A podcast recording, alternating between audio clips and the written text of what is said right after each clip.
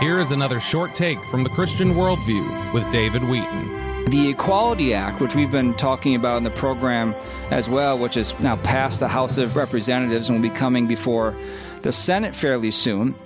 And this would add homosexuality and transgenderism to the Civil Rights Act of 1964, and thus setting a, a situation, a, a zero sum game between the LGBTQ movement and those who, any organization or any person who won't participate in what they know to be sin. It's going to be a zero sum game. One side will win and one side's going to lose. And so when homosexuality and transgenderism get codified in law as part of the Civil Rights Act, it's going to put at jeopardy those who hold to biblical morality. Now, there was an amazing speech made on the floor of the U.S. House uh, when the Equality Act was being debated by Greg Steube. He's a congressman, Republican from Florida. And instead of getting up there and speaking about the, you know, the scientific studies that tr- transgenderism uh, is, you know, bad for someone's health and they have a higher rate of suicide and all those things may be true, Greg Steube did something that I haven't heard done in probably many, many years on the floor of the U.S. House he used a biblical foundation why the Equality Act should be rejected. Here's what he said. Like most speeches you'll hear on this floor today, I'm going to start with the truth. Deuteronomy 22:5 states a woman must not wear men's clothing nor a man wear women's clothing for the Lord your God detests anyone who does this. Now this verse isn't concerned about clothing styles, but with people determining their own sexual identities. It's not clothing or personal style that offends God, but rather the use of one's appearance to act out or take on a sexual identity different from the one biologically assigned by God at birth. In his wisdom, God intentionally made each individual uniquely either male or female. When men or women claim to be able to choose their own sexual identity, they are making a statement that God did not know what he was doing when he created them. I'm going to quote directly from Dr. Tony Evans' commentary Bible on this passage of Scripture. Men and women equally share in bearing the image of God, but he has designed them to be distinct from and complementary toward one another. The gender confusion that exists in our culture today is a clear rejection of God's good design. Whenever a nation's laws no longer reflect the standards of God, that nation is in rebellion against him and will inevitably bear the consequences. And I think we are seeing the consequences of rejecting God here in our country today. And this bill speaks directly against what is laid out in Scripture. Our government, through this bill, is going to redefine what a woman is and what a man is. It can be anyone who identifies in that gender at any time. You're going to single handedly end women's sports and all of the gains for women's rights contained in Title IX was passed in this body since 1972. Single handedly destroying women's sports in the name of equality. How ironic.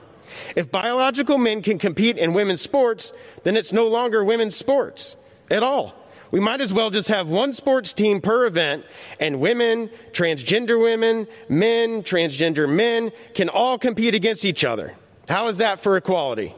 If biolog- biological differences didn't matter, we would never have created and funded separate teams for men and women. We know science supports the idea that there are performance differences between biological men and women in competitive sports. And it's just common sense to the vast majority of Americans, just not common sense to this Democratic majority. In Connecticut, three high school female track runners have had to file a lawsuit because their Title IX protections were violated by biological male athletes competing against them. They had no choice but to file suit after they were forced to compete against biological male athletes. And after those biological male athletes brought home 15 women's state championship titles.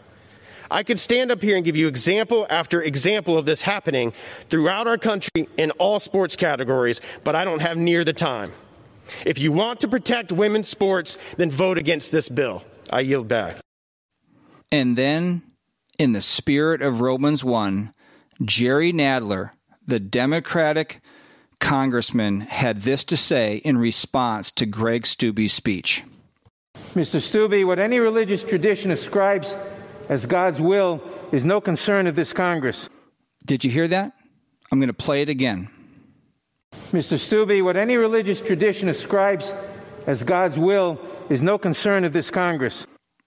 That, my friend, is exactly what is the problem, what has gone wrong in our country, that we have no concern as a nation. Yes, there are some people who do have concern about the things of God, but those in leadership and a vast, sizable part of our population has no concern for the things of God. And when that takes place, there is a consequence of God's judgment for rebelling and shaking our fist in his face. But here's the good news the country may be a sinking ship, and we don't know exactly what's going to happen. God can do amazing things, there can be revival, who knows? But certainly the direction is one away from God. But God on that sinking ship is still saving souls from being sunk. This has been a short take from the Christian Worldview with David Wheaton. Find out more about the Christian Worldview, order resources, make a donation, become a monthly partner, or contact us, visit thechristianworldview.org. You can also call us at toll free 1 888 646 2233 or write to us at Box 401, Excelsior, Minnesota 55331. That's Box 401, Excelsior, Minnesota 55331.